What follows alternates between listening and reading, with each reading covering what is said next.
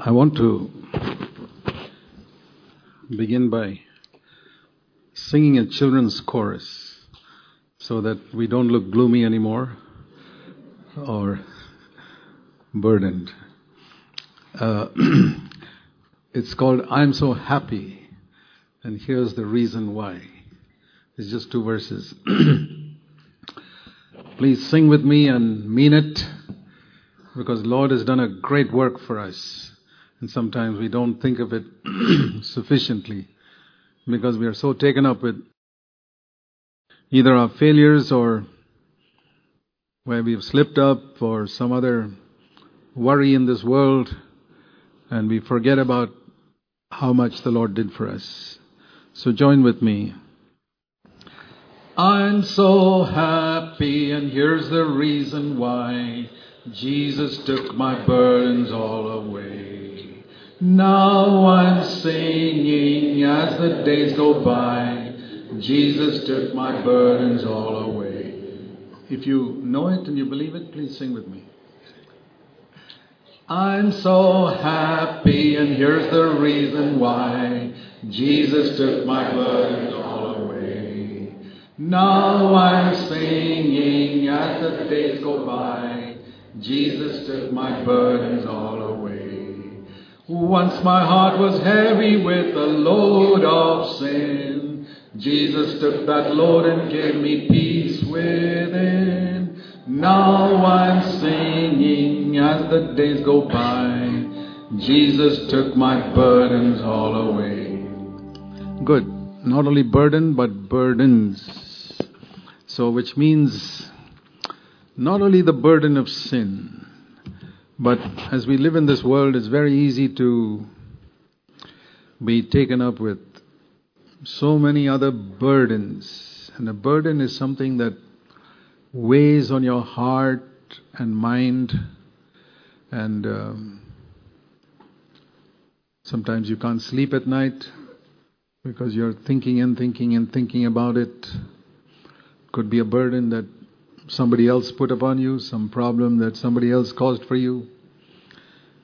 And you think of why that person did it and what you're going to do to remove that burden. It could be a financial burden because of difficult circumstances. But whatever it is, listen to this word in Matthew's Gospel, chapter 11. Matthew 11.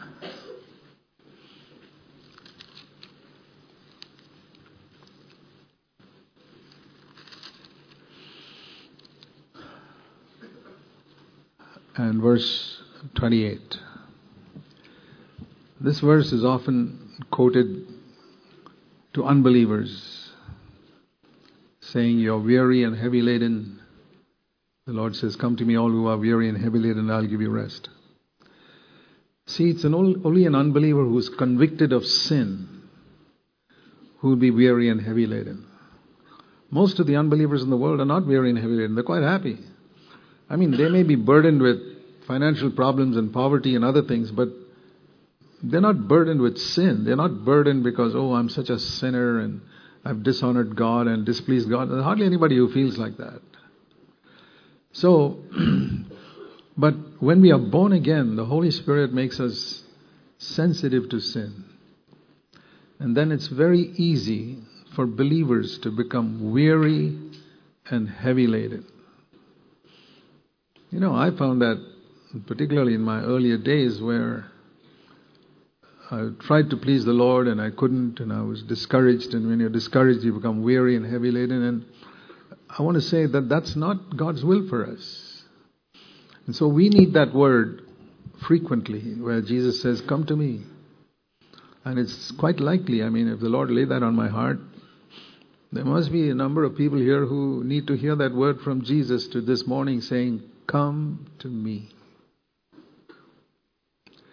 Not to some verse which you're going to quote. Sometimes we go to a verse, okay, I'm going to quote that verse and keep quoting it till I come to rest. No. That's the spirit of the law. It's good. You know, we memorize the promises and we memorize the commands. It's all good. But it's possible to memorize a promise without coming to the Lord Himself. And then, as long as you remember that promise, we are free from anxiety. But then we can't remember it all the time. And we forget it, and the anxiety comes back.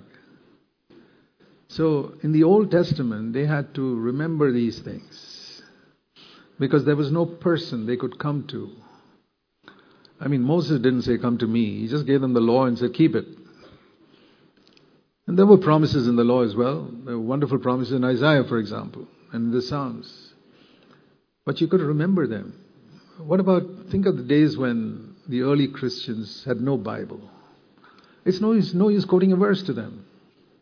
They didn't have a Bible. And even after the Bible came, it was not broken up into chapters and verses till many hundreds of years later. So how did, how did God Almighty expect Christians to live lives of rest and free from burden? Because Jesus said this 2,000 years ago. He said in verse 29, Take my yoke upon you, learn from me, for I am gentle and humble in heart, and you will definitely find rest for your souls.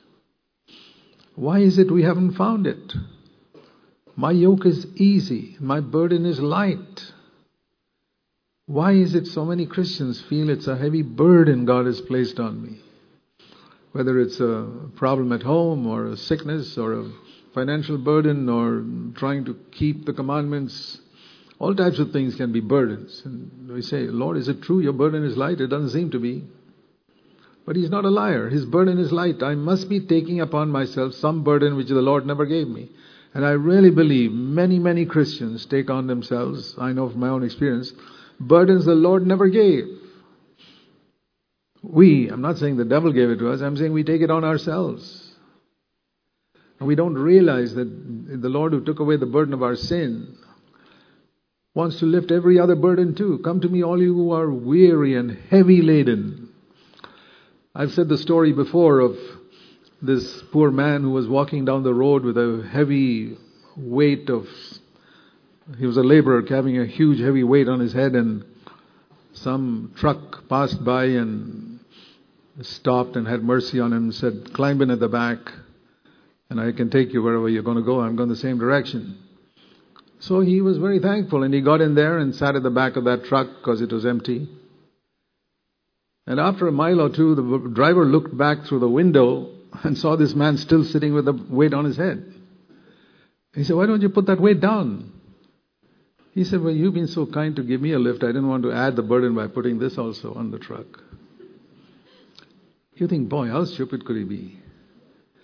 What about how stupid are these believers who feel that the Lord took my burden, but this one I have to carry? It's no different. If He could take the burden of your sin, which is the most difficult thing for even for Almighty God to do. I say it was difficult because it it had to make him forsake his son for three hours on the cross. There was nothing more difficult than that. You think all the other burdens are going to be difficult for God? Not at all. Now, the, you see, you can try and remember that. Okay, we heard on Sunday that if He took the burden of our sin, he, all the other burdens are lighter. Okay, you got something in your mind, but you'll forget it. Jesus says, Come to me. I really believe, my dear brothers and sisters, we have to get into the habit of coming to Jesus more than to just a verse or a promise, which is good. I'm not against it. I myself claim promises the scripture, but it's always in relation to Jesus. It's like if I a, get a check, it's the person who wrote that check that makes that check valuable in a bank, not the amount written on it. It's the person. Come to me. So I want to say to all of you, it's not God's will that we should be burdened and heavy laden. And the Lord says, if you want to carry something, take my yoke. And not this other yoke that the devil puts on you, or the burden of your sins, or the burden of sometimes the guilt of past failure. That can also burden many people. I messed up my life so much in the past, and even after coming to CFC and hearing these wonderful truths, again and again I messed up, messed up. That can be a burden, I'll tell you. It can be a, such a burden that weighs you down.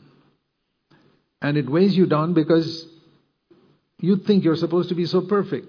How could a perfect man like me make those blunders? Well, I want to say to you that you're not perfect. And if you humble yourself and say, Lord, there's nothing good in my flesh. So you knew that when you chose me. It was not a surprise for you, Lord, when you discovered there's nothing good in my flesh. I'm discovering it slowly. But I believe there's nothing good in my flesh. But I know one thing I hate it. And I, whenever I get light on it, I want to crucify it. I want to judge myself. That the Lord sees. So he says, Take my yoke upon you and learn from me, for I am gentle and humble in heart, and you will find rest for your soul. So I see there that this rest comes through learning the humility and gentleness of Jesus. I mean, that's pretty clear there. Take my yoke on you. I am gentle. Learn from me. Here's a command, and here's a promise. Learn from me how to be gentle and humble, not externally, which will give us a reputation. We're not here to show others that, oh, I'm a very gentle person or I'm a very humble person. I couldn't care less for the opinion of people. That's garbage. I want to be actually gentle and humble, not on the outside, in my heart. I want to be humble in my heart, which is before God. You can't see my heart. So this has got nothing to do with appearing gentle before you or humble before you. That's worth nothing. I want God to see that I'm humble in my heart before Him. That I don't have any high thoughts about myself. That I don't think I'm somebody very important. That if I manage to accomplish something, I don't take any credit for it. I'm quick to give glory to God for it. And if I forget to give the glory, as soon as I remember, I want to give the glory to Him and not never take any credit for it. Even for an answered prayer. Sometimes, you know, we pray for something and God wonderfully answers that prayer, and I begin to think, boy, I'm somebody. I, I, I prayed and God answered. Remain humble, brother, sister. Remain humble. It's the reason, I, I see this from this verse, that the reason for unrest is because I have not learned humility from Jesus in my heart. Maybe I'm trying to be humble before others. I've got to get rid of that. That'll be a burden. I'll tell you this in Jesus' name. It'll be a tremendous burden for you if you always try to appear humble before others. It'll be a burden to try and get a reputation for humility. It'll wear you out. Forget it. Just forget it and say, Lord, I want to be humble in heart, and that's only before you because no nobody can see my heart. And uh, whatever other people think, it doesn't matter. You know, Jesus was never bothered about what people thought whether he was humble or not. He was humble. He didn't look very humble when he called the Pharisees a generation of vipers. He didn't look humble when he called Peter a Satan. And he didn't look humble when he took a whip and chased people out and looked angrily at those who didn't want a man with a withered hand to be healed. There's so many things we do and say which people may think, well, this guy is not very humble or gentle. If you are free from their opinion and say, Lord, I want to be humble and gentle in my heart before you, that's all. So much of burden goes away when we are not trying to impress anybody with our humility or our holiness or our spiritual accomplishments or how God answered my prayer. When I prayed for something, God did something. Just forget it.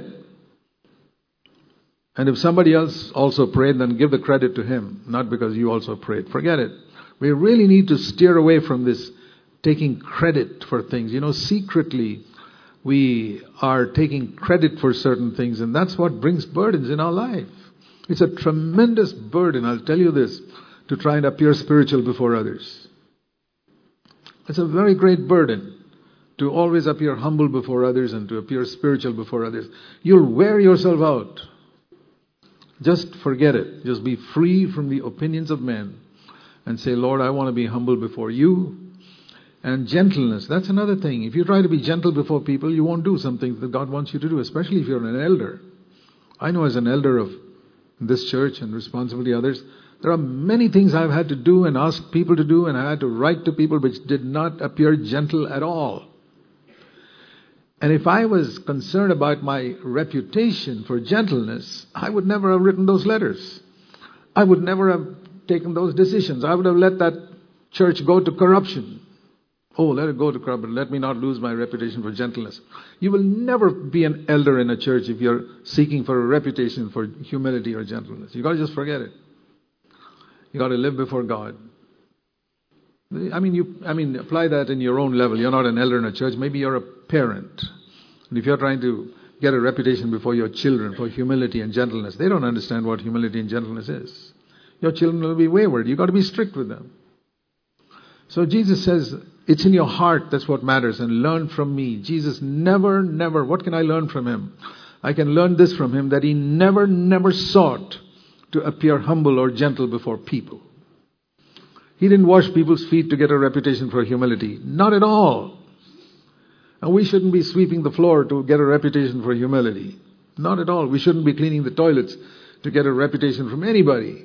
Lord, I want to live before you. This is the primary secret of being free from burdens. Because he says, if you live before me, you'll find in verse 30, my yoke is easy. My burden is light. The Lord never gives a heavy burden. Remember this all your life. Jesus says, My burden is light. Anything He tells us to do is light. Well, when you compare the uh, Sermon on the Mount with the Ten Commandments, the Ten Commandments are so easy. I mean, there are even non Christians who obey most of those commandments.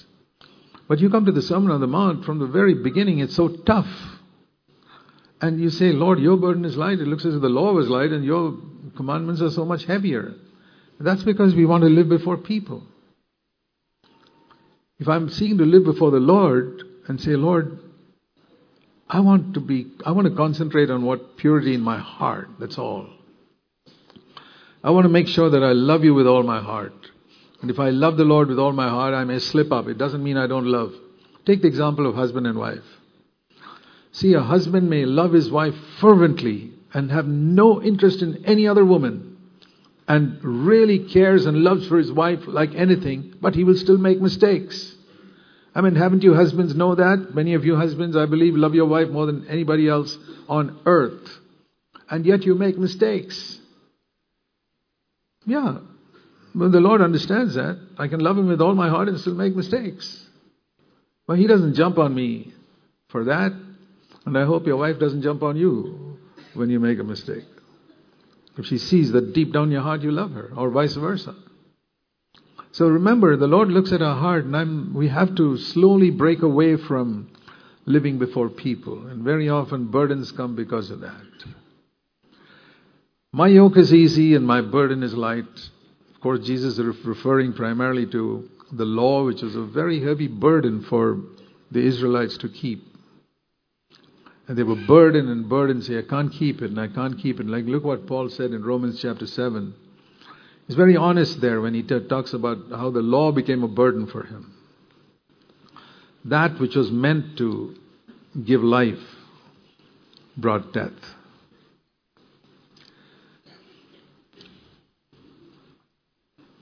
Romans chapter 7.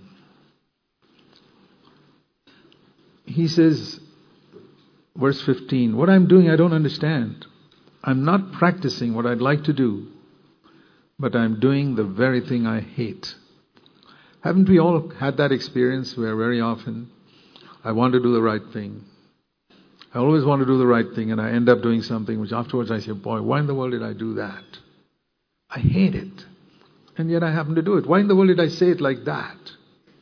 I didn't want to say it like that. I wanted to say it in a loving, gentle way, but I didn't turn out like that. I ended up saying or doing things which I hate. Well, if I acknowledge that I hate that, then I'm acknowledging, verse 16, that the law is good. So then I recognize that it's not me doing it, it's this sin in my flesh that's doing it because I haven't got rid of my flesh yet. And so, verse 19 the good that I want, I don't do, but I practice the very evil that I hate. So, I find this principle, verse 21, within me, and all of us will acknowledge this that the one who wants to do good, I joyfully concur, verse 22, with the law of God in the inner man. Don't you? I believe you do. I believe you read the Bible and say, it's absolutely right. That's the way I want to live. But I find a different law in my members, which is making me a prisoner sometimes and making me do things which I don't want to do, or which I regret as soon as I've done it, as regret as soon as I've said it. And it's from such a man that a cry comes out, Oh, wretched man that I am. Now I want to tell you, to me, that's, that statement is one of the marks of the fact that a person is really born again. A person who's not born again can say something and do something and never say, Oh, wretched man that I am, why in the world did I do that? Why in the world did I say it like that? If you never say it, never have that type of feeling, I want to say you're probably not born again at all. But if you had that feeling, oh, wretched person, why in the world did I do it like that? Why in the world did I respond like that? That is one of the clearest indications that you're born again. But that can be a burden where the devil fools you, saying, See, this proves that you're not saved. No, it proves that you are saved. Otherwise, you wouldn't feel like that at all. You're sensitive. It means you don't have leprosy. A pinprick, you feel it. People with leprosy, they don't feel anything. You can poke them with a nail, they won't feel it. But you're feeling a small thing. And the, the one mark of growth in the Lord is this that even a small little thing, one word, makes you feel like that. Oh, wretched man that I am. So, don't let that burden you. So he says, Well, what am I going to do? uh, I want to thank God through Jesus Christ because I realize that in my mind, verse 25, it's very important to understand this verse. In my mind, I have decided I'm going to serve the law of God wholeheartedly, and that includes the Sermon on the Mount. I have decided in my life I want to be completely free from anger. I want to be completely free from lusting. I want to be completely free from any bitterness and com- complaining against anybody in the world. I want to be totally free from hating those who have hurt me, from having an unforgiving spirit towards anybody in the world, from wishing evil towards any human being. I want to be completely free. And if I, some of these times the other thoughts come up, I'm going to reject them. Because in my flesh, verse 25, I'm still loving, serving the law of sin. So these other thoughts and feelings sometimes come up. So what shall I do then? Here my mind is determined to live for God, and these other things come up, and then I get burdened. Oh, I'm such a rotten person. You should not be burdened. It says in the next verse, it's unfortunate that there's a chapter division between that and Romans 8, verse 1. You, your mind, you're serving God, and with your flesh, you're lo- serving the law of sin. Fine. But there's no condemnation. You think there should be condemnation if your flesh is serving the law of sin. No. Therefore, therefore means because of the previous verse. Well, how in the world can there be no condemnation when I'm serving the law of sin with my flesh? Because with my mind, I'm serving the law of God. Because God sees that deep down in my mind, I only want to please Him. Do you feel like that?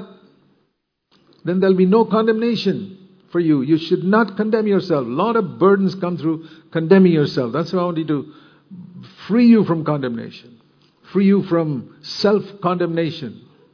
I pray that every single person sitting here, if you're really born again and you love the Lord and you want to please Him, will never have condemnation, self condemnation again for the rest of your life. I lived with a lot of self condemnation for years after I was born again. And I thought I was being spiritual because I felt so condemned about but it hindered me from growing because in all those years I never got any victory over sin. And I'll tell you this you will not get victory over sin if you keep on condemning yourself. You need to recognize that becoming like Christ is a matter of growth, it's not sudden. It's not that one day you're a sinner and the next day you're like Christ. You are not. There's a progression as you judge yourself. And all those years, your flesh will serve the law of sin. But your mind will serve the law of God. Your mind is set on pleasing God. And in a sense, you can say, that wasn't me.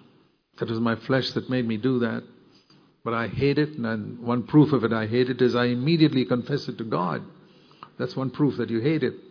And if you hurt another person, you immediately go and ask forgiveness from that person. That's a proof that you hate it. A person who's not born again doesn't feel like that. He just continues, oh, well, I'm like that. You know, you can take this word like, well, my flesh will serve the law of sin and and completely ignore all the wrong things you do. No. A person whose mind is set on the law of God will immediately confess his sin to God and immediately ask forgiveness from the one he's hurt, but he will not condemn himself. He'll say, verse Romans 8 1, there is no condemnation because I'm in Christ. And I'm not living after the flesh. I'm seeking to please the law of God. And if we live like this, free from condemnation, verse 1, which is very important, then you can go to verse 2, which is the law of the Holy Spirit. See, this is in contrast to the law of Moses. The law of Moses was a list of 613 commandments, which is there in Exodus, Leviticus, Numbers, Deuteronomy. But the law of the Spirit is not in written commandments. It says the law of the Spirit is a life. A life in Christ Jesus. That is this new law. A law of life. See, it's, uh, let me give you an example I've used very often.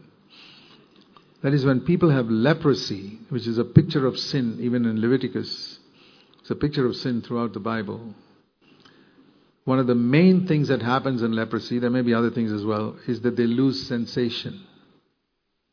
That part of your skin that's got leprosy, you can poke it with a nail, you don't feel a thing. Sensation has gone. And that's a picture of a conscience that is dead. And you don't feel anything. And if there was some way in which the leprosy could be healed, one thing would happen is you'd feel like, hey, feeling is coming back. That means I'm being healed. So that is the mark of leprosy being healed. So when you don't feel anything, it means you're dead. You can put a one ton weight on a dead man, he doesn't feel a thing. But you can, you can feel a weight even if somebody puts five kilos on you.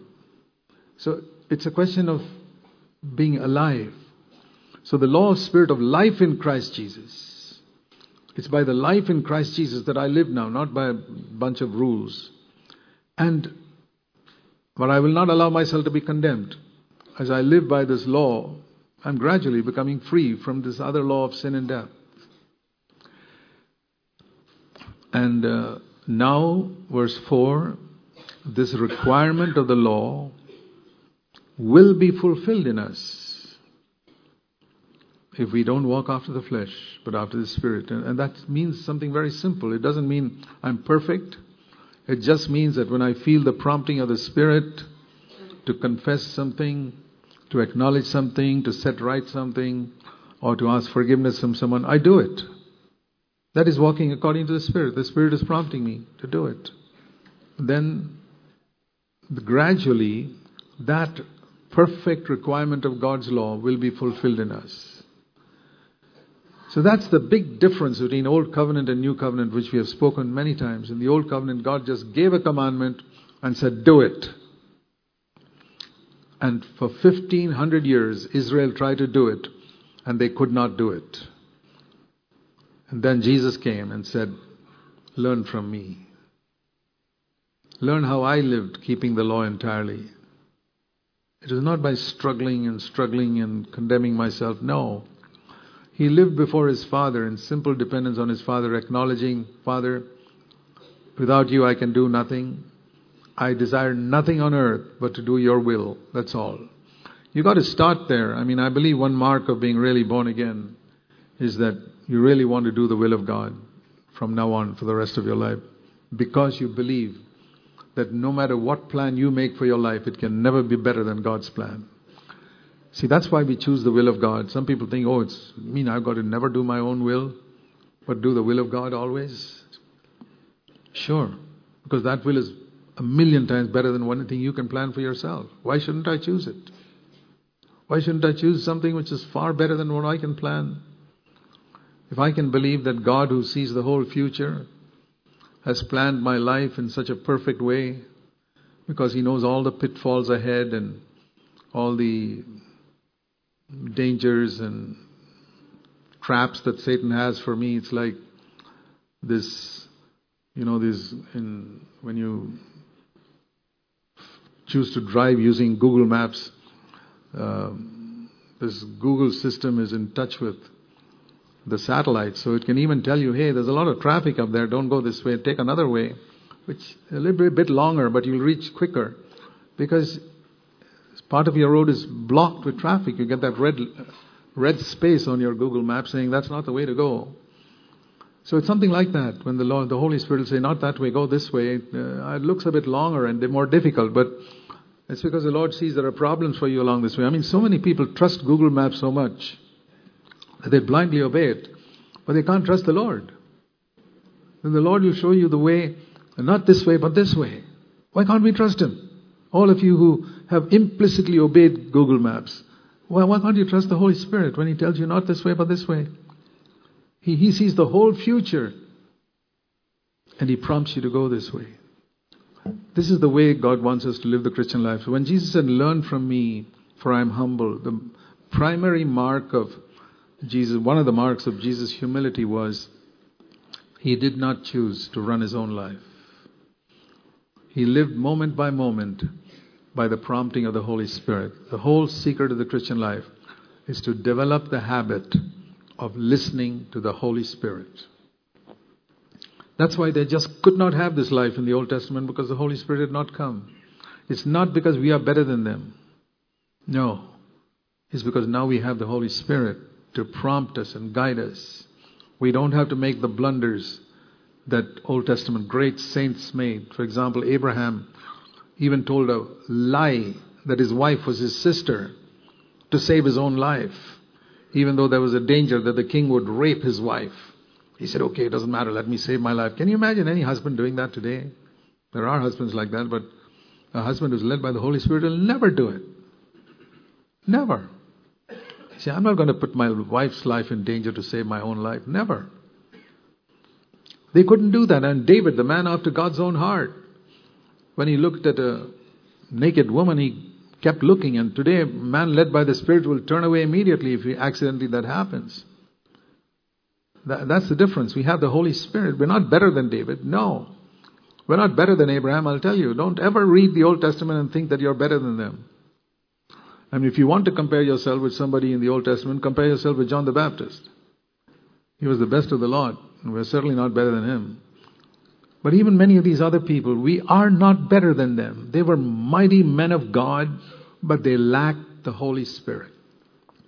To use an illustration, one of the greatest scientists of the last, one of the greatest mathematicians of the last century was Albert Einstein.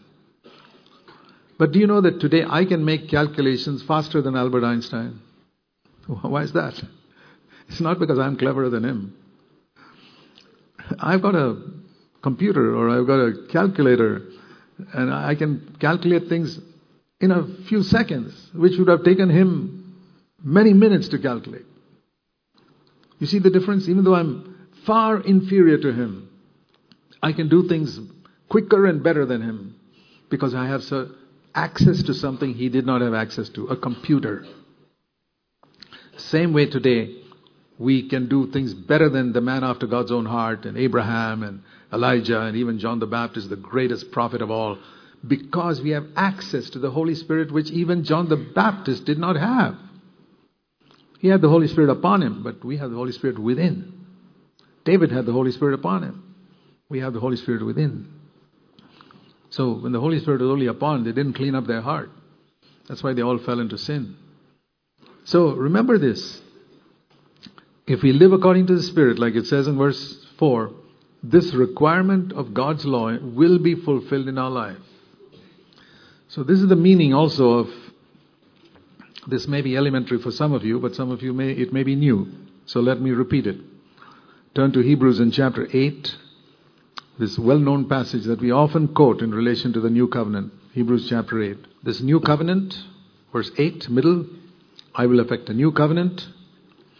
It's referring to the church not like the covenant which I made with the old Jewish people when I'd led them out of Egypt.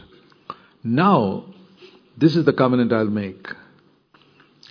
I will put my law into their mind and write them on their hearts. In the old covenant, he wrote it on two tablets of stone. with his finger. Ten Commandments. Now the two tablets are inside us our mind and our heart. God writes, and in, in the New Testament, the finger of God is called the Holy, the Spirit of God. Jesus said, if I cast out demons by the finger of God or by the Spirit of God, he used both expressions from which we know the finger of God is the Holy Spirit. That's why the Holy Spirit that he wrote those commandments on those rocks. And he says, now with that same finger, the Holy Spirit, he's going to write God's law in my mind, which means he's going to give me a desire to do all of his will, to fulfill his perfect plan for my life. If any of you have a desire to do all of God's will, don't ever try to take credit for that, that you are better than somebody else. No, the Holy Spirit wrote that desire in your mind. Humble yourself and give God the credit for it. Sometimes we don't come into God's life because we take the credit for what God did. We think I'm better than that guy. I've got a desire to do God's will. He doesn't. But who gave you that desire? I hope it is not you yourself. Because you yourself decided something, it won't last long. A lot of people I've seen, even in CFC churches, their, their holiness sense of wears out after some time. In some situation, they do something so utterly stupid that you say, where was all that holiness? It's all disappeared because deep down in their heart, they thought they are the ones who were having a passionate desire to follow the Lord. They were not humble enough to acknowledge one simple thing. Even the desire to follow Jesus is not from me. It's He has written it in my mind. God gave me that desire. None of us would, for example, take the credit for the forgiveness of our sins. We will not say, oh, by my cleverness I got forgiveness of our sins. No. For that we understand clearly it was 100% what Jesus did on the cross. I can't take credit for the forgiveness of my sins. I want to tell you in the same way you cannot take credit for the desire to do God's will. You've got to humble yourself and say, Lord, I cannot take any credit that I am better than that other person who doesn't seem to have a great desire to do God's will, but I do. Well, God gave it to you, brother. Keep it, but always acknowledge God gave it to you. Learn from Jesus, who was humble of spirit, humble in heart, and depended on the Father all the time. And the second thing, he says, then I'll write it on your heart. Writing in the heart means God is going to give me the strength to do it. First, the desire, and then the strength. Those are the two tablets on which God writes His laws today. In my mind, giving me the desire to do God's will, and in my heart, giving me the ability to do God's will. So that's the difference between mind and heart. In the mind, I get a desire, and in the heart, I get the ability. See, Hebrews, this is where grace, where does grace come? Hebrews 13 and verse 9. It says, Don't be carried away by strange teachings there's so many theories and doctrines in Christendom today with so many different groups. Don't get taken up with all those things, it says. Don't be, it's a really a word needed today. There are so many messages and theories floating around in charismatic circles and different, different groups, each person coming up with some new theory. Don't get carried away with all that. The main thing is, verse 9, Hebrews 13:9, your heart must become strong with grace. Strong for what? To do God's will. God writes His law into my mind, gives me a desire, and then it's good for grace to come and strengthen what? Strengthen my heart. To be able to do God's will so that sin has no power over me. It's like God's grace comes to me that even if a Goliath of sin comes against me, he's knocked down in a second. David knocked down Goliath in one second. That wasn't in his power. It's a picture of what grace can do. When a mighty sin that's knocked you down for so many years. There are many people who have been knocked down by a giant called pornography for years. Or a drinking habit or some other habit that's worn them down. Anger is like a huge giant like Goliath that's always frightened them, knocked them down. And God says, if your heart is strengthened by grace like David, you can knock him down with one blow. Believe him. Come to the Lord with humility and say, Lord, you who gave me the desire in my mind will also give me the strength in my heart. Give me grace now to overcome that. See, that same truth is repeated in Philippians in chapter 2.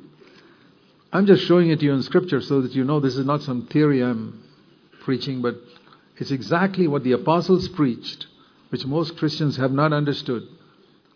And this is why we have so many burdens. Philippians 2 and verse 13. God is at work inside you. And whenever it says God is at work inside you, it's always referring to the Holy Spirit doing two things. One, in your mind, to make you will His, His will, His good pleasure. Second, in your heart, to work His good pleasure. It's the same thing here. It's exactly what we read in Hebrews 8. He works in my mind to choose it, and then He works in my heart to do it. And so, what should I do then? That's said in my in verse 12, last part. You work out your salvation from all sin with fear and trembling. Lord, you're working in me to desire it. You're giving me the strength to do it, but I'm not a robot programmed to automatically move around and live a holy life. No, I have to agree with you. I say, that's all God says. give your will to me and say, You agree with me. I'll give you the desire and the ability. Dear brothers and sisters, we've preached on this for years, but I find sometimes truth needs repetition so that we are gripped by it. Haven't you sometimes read a verse in Scripture for years and years and years, and one day it hits you? I remember way back, I think the first time I asked Jesus to come into my heart when I was probably 13 years old, and I never knew whether he came. I used to read the Bible, I used to pray every day, but I never knew was I saved or not. No, no change. And one day, I just read a verse probably which I read many times before. John 6:37 Him that comes to me I'll never cast out. And I remember that so vividly. it was in July 1959. I remember where I was in my room in the naval base in Cochin. Morning, reading the Bible. Him that cometh to me I'll never cast out and it's like an anchor. You know, a ship drops an anchor and then it cannot move. That's what happened. I dropped an anchor that day, and for 60 years now, my ship has not moved. Assured, I am a child of God. I'm born again. I didn't live perfect from that day, no. I mean, a ship at anchor keeps swinging this way, that way, that way, but it doesn't move from that spot. So that was my life. But it's something that God, but I had to agree with it, and I said, I accept it. The same thing when I was seeking to be filled with the Holy Spirit. Years later, defeated, defeated, frustrated, praying, nothing happening. Till one day, I just believed that if God has called me to serve Him, He will not refuse to give me His power. That's not a great, profound truth. But one day it just hit me. And I believed it. And I tell you, like that first thing 60 years ago changed the direction of my life, this other faith in just that simple promise changed the direction of my life from a defeated Christian, led me in the path of victory 45 years ago, and led to planning churches and so many other things. So I find it's that, you know, God, I give the credit to God. He put a desire in my heart and gave me the ability to do it. Come to Jesus. There you will not, and I remember the years before that, before I had that experience of being filled with the Holy Spirit, I used to be so frequently discouraged, condemning myself because I was defeated, condemning myself. Oh, why can't I get victory? I, I know these things, but I'm not able to get victory. I'm defeated, defeated, frustrated. I feel there are people sitting here like that. Dear brother, sister, don't give up. Say, Lord, please put faith in my heart. Help me to believe that you will make me will. You've already done that. That you will give me the grace to do it. I want to learn from you. I want to look at Jesus all the time and see how you did it and learn from you. And I want to believe that none of your commandments are a burden. That's important. The devil will always tell you that God's commands are a burden. You know what he told Eve in the Garden of Eden? Listen to this command of God. You can't eat from this tree. Such a beautiful tree and makes your mouth water when you look at that fruit. And God, this strict God, says you can't eat it. What a burden. And Eve believed like a fool. She believed it. Yeah, that's a burden. God's commands are a burden. And that's how she fell. And you begin to believe that God's commands are a burden, you'll fall too. And you'll keep on falling. Till you believe the word of Jesus. My burden is light. My yoke is easy. And if you find something heavy, that's not the burden of Jesus. It's a counterfeit, another Jesus the devil's put upon you. The real Jesus, his burden is light, his yoke is easy. He does not give us commands and torture us when we can't obey it. He's there to help us. Learn from me. And He's come right there to help us through the Holy Spirit. Very important, dear brothers and sisters, seek for the help of the Holy Spirit continuously. Lord, give me that power. I pray for that frequently. Lord, give me the power of your Spirit now. I need it every time. See what John says in 1 John chapter 5. The first epistle of John chapter 5. I've often said this is what John said at the age of 95. 60 years, 65 years after the day of Pentecost, having obeyed God, suffered for the Lord, tortured, persecuted, all types of things. I've heard that they threw him in a pot of boiling oil and he came out without being hurt. And then they exiled him to Patmos, and there he's all alone in Patmos with no human being. And suffering for the Lord's sake. You know what he says in 1 John 5, verse 3? His commands are not a burden. I like that. A man who suffered so much for the gospel. 65 years, he says, I've obeyed the Lord, and not one command of his is a burden. I hope we'll have that testimony when we come to the end of our life. For so many years, you may, your testimony should be like this. For so many years, I thought of God's commands as a burden. And so many of my prayers, He didn't seem to answer. That was another burden. And some other things, it was a burden, a burden, a burden. But a day came in my life and I realized that's all a lie of the devil. Jesus' commands are light, His burdens are light, His yoke is easy. And I'm not going to lose my joy worried over, why can't do this or I can't do that. You'll have a testimony. Also, from that moment, you will be able to say, till the end of my life, I can now say, His commands are not a burden.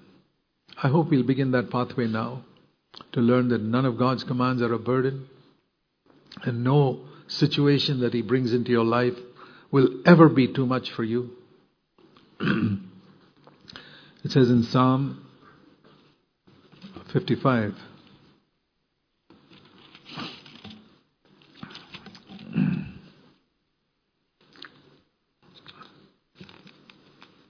Uh, this is a Psalm of David, I think,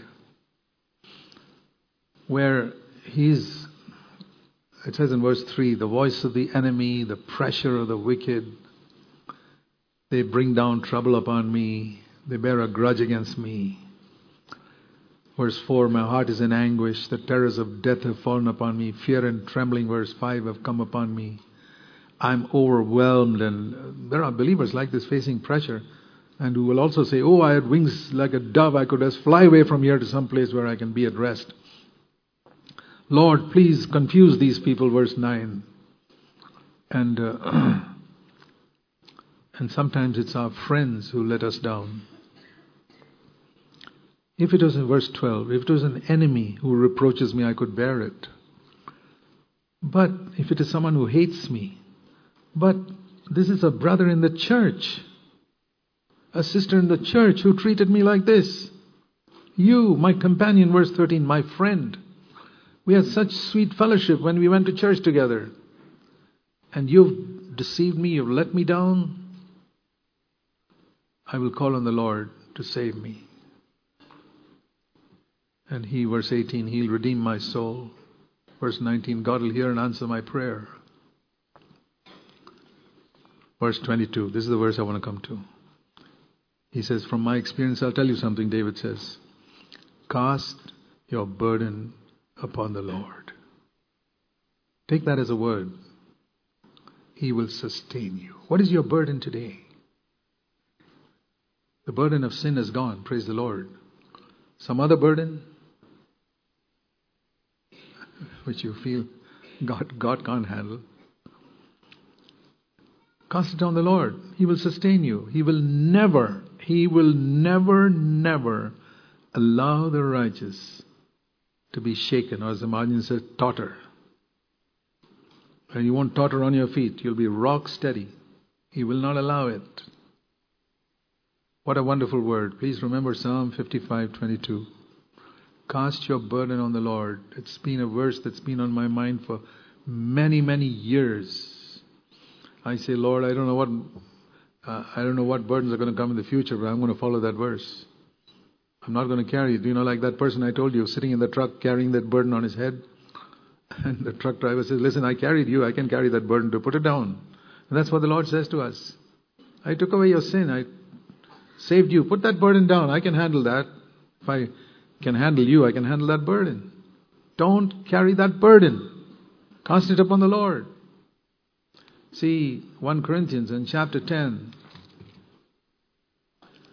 1 Corinthians chapter 10 and verse 13.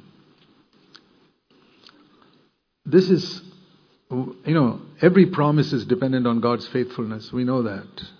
Every promise in the Bible is dependent on the fact that God is faithful.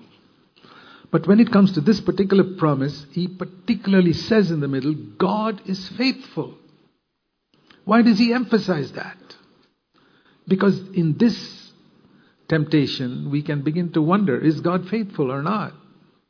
He will not allow you to be tempted beyond your ability. He will never, never, never allow a test to come to you which is beyond what you're able to bear. Think of a man who had one of my, what I think is one of the greatest tests any human being can face Job. In one single moment, within about one minute after each other, two messages came to him. One, your property is all gone. That means you become bankrupt. Not you lost most of your money, you lost all of your money. Okay, that's enough to knock out most, most even most, most believers. but one minute later, he gets a message: all your children are dead.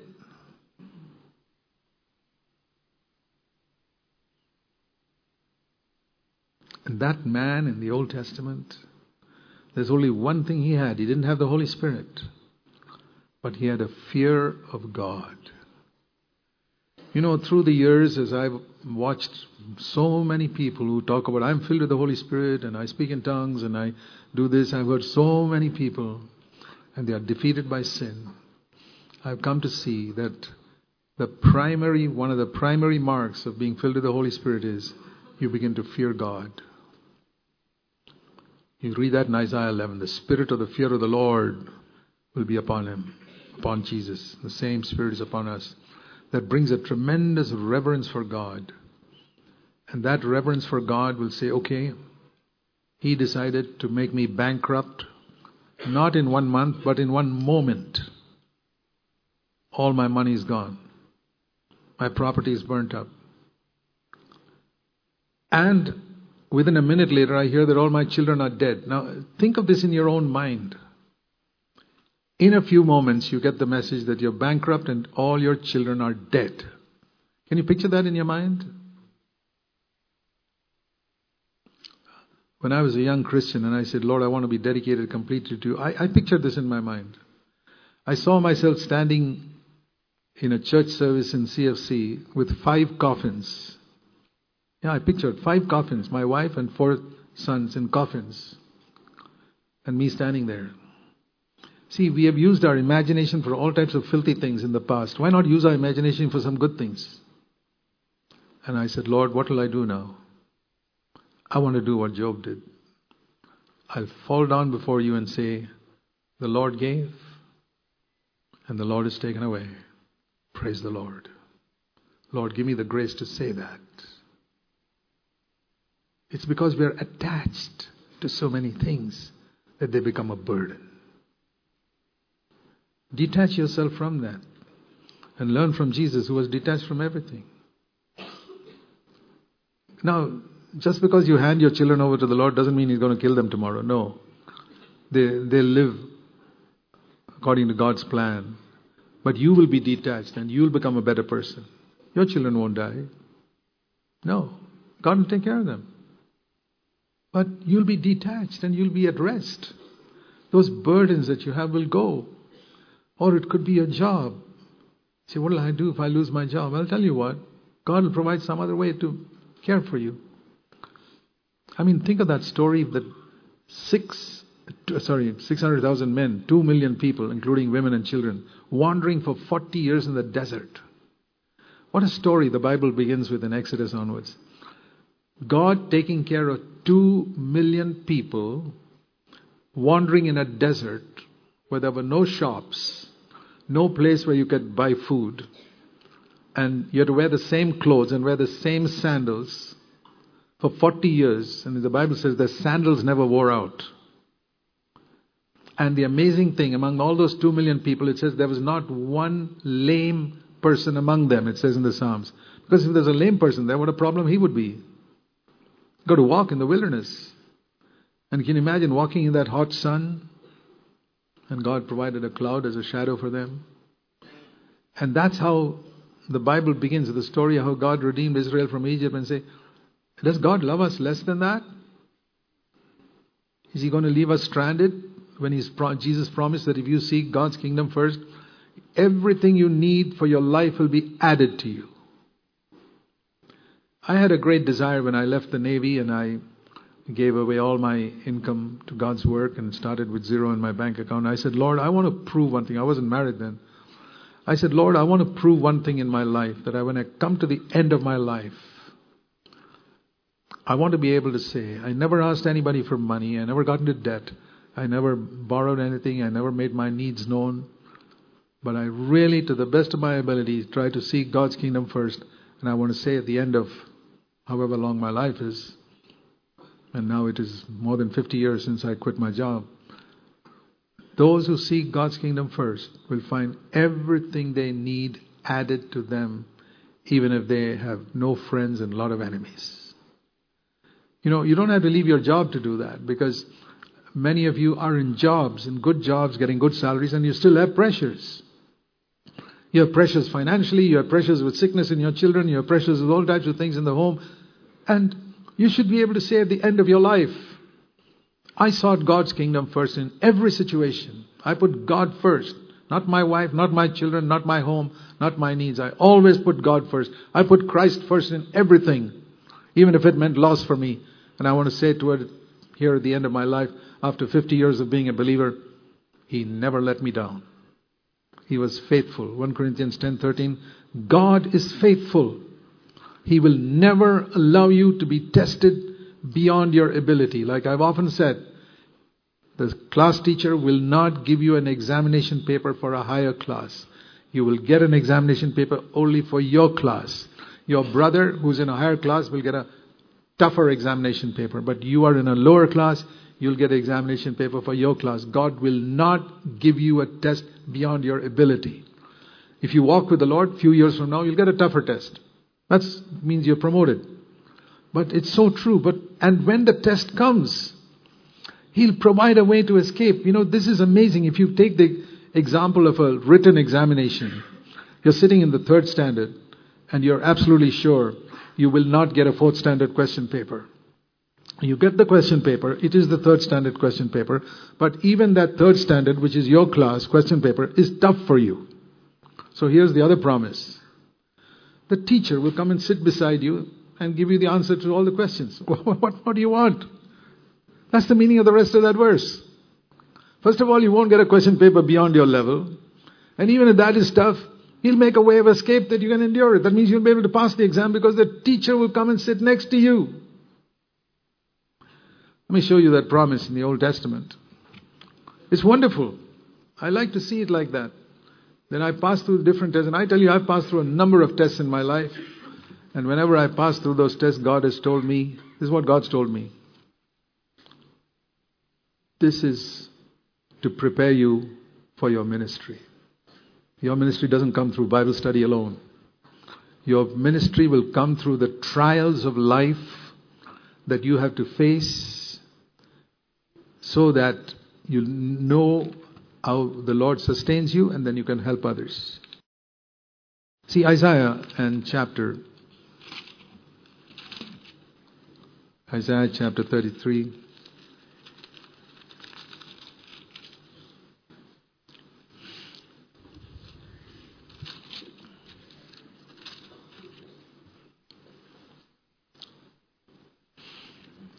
Sorry, not 33, 30. Isaiah 30 and verse 20. Isaiah chapter 30 and verse 20. Listen to this. Although the Lord has given you the bread of privation and the water of oppression, that means you went through a tough time, your teacher, let me paraphrase it, will sit beside you and give you the answer to the questions. You will see the teacher. He will not hide himself. Your eyes will see your teacher. And when you come to the next question, verse 21, he'll tell you, this is the answer. And you write something wrong, he'll say, no, not that way, this way. That's the meaning of that verse. Don't turn to the right or left. You're writing the wrong answer, and the teacher says, no, no, no, that's the wrong answer. And he gives you the answer. And at the end of it, you get 100% in your examination. Can you take the credit for it? No. I studied hard, but still I found some of the questions tough. but wonderful, the teacher sat next to me. And in this particular examination, that's permitted. It's not illegal. God Himself allowed it. What a wonderful thing. Your teacher, you'll see your teacher.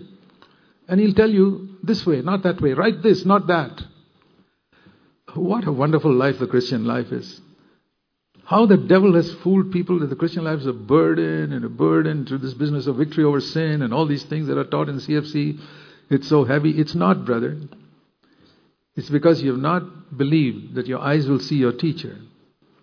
And that the Holy Spirit will whisper in you, not this way, this way, do this, and I'll give you the strength to do it.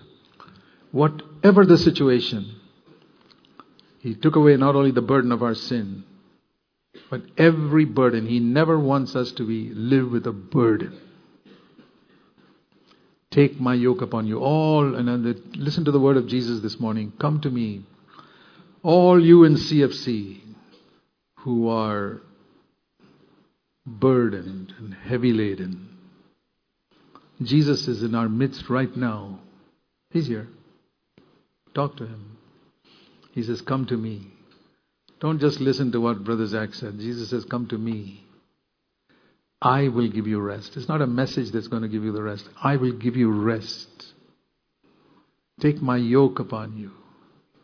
Jesus says, and learn from me. Let your daily habit, not just reading the Bible, but learn from me. I read the Bible to learn from Jesus. I don't just read the Bible. Learn from me, and you will find rest.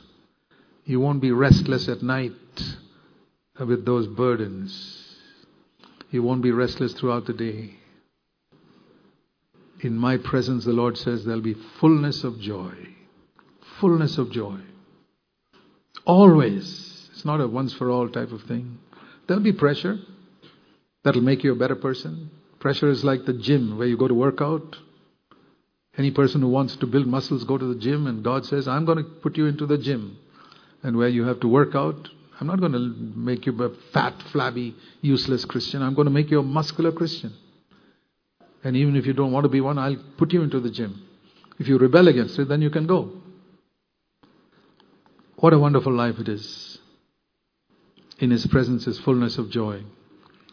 So, my brothers and sisters, let's learn to live without burdens. Cast your burden on the Lord, And He will sustain you. Whatever your burden is this morning, whatever it is, maybe something I didn't even mention, something which is special for you and your family. I want to take it. Think of that man sitting in the truck with his heavy weight down, sweating. And the truck driver says, Put it down, man. If I can take you, I can take that also. And that's what Jesus is saying to you. Put that burden down. I'm carrying you. Why can't I carry that burden? Leave it to me. Trust me. I cannot do anything for you if you don't trust me. Remember that word in Matthew's Gospel, 13, last verse? Jesus could not do many things in that town because of their unbelief. Don't let that verse be written about any of you here. Jesus could not, did many things for many brothers in CFC, but he could not do something for that brother and that sister because they would not believe. They heard the same message, but they would not believe it. And so, Jesus could not do it for them. Can you imagine a statement saying, Jesus could not do it? That's what it says in the last verse of Matthew 13. He could not do it because of their unbelief. Let that word never be written. I prayed that many times. I said, Lord, when I stand at the judgment seat of Christ one day and you show me the history of my life, I don't want you to point out certain places in my life where you said, you know, I couldn't do something for you here because you wouldn't trust me. You try to handle it all yourself and you try to claim promises and all that, but you did not learn from me. You did not come to me. You came to a verse in the Bible. You came to a printed ink what the printed ink said there. Come to me. There's a lot of difference between going to the Bible and going to Jesus. The Pharisees went to the Bible. Jesus said, Come to me. I hope you've learned that lesson, and I believe it can change your life. It can make your life completely different from today. Cast your burden on the Lord. He will sustain you. Let's pray. Heavenly Father, we thank you for your word. Please help us to live according to it every day, to cast our burden upon you, and to be free from unrest and turmoil. Pray in Jesus' name. Amen. Can we sing that chorus once again, which we sang at the beginning? I'm so happy and here's the reason not because I got all that I wanted, not because I made money or I'm healthy or everything's okay at home or everything's okay at work. No, no, no. Jesus took my burdens all away. And let's make it burdens, plural. I'm so happy, and here's the reason why. Jesus took my burdens all away. Now I'm singing as the days go by. Jesus took my burdens all away. Once my heart was heavy with a load of sin. Jesus took that load and gave me peace within. Now I'm singing as the days go by. Jesus took my burdens all away. Jesus took my burdens all away. Amen.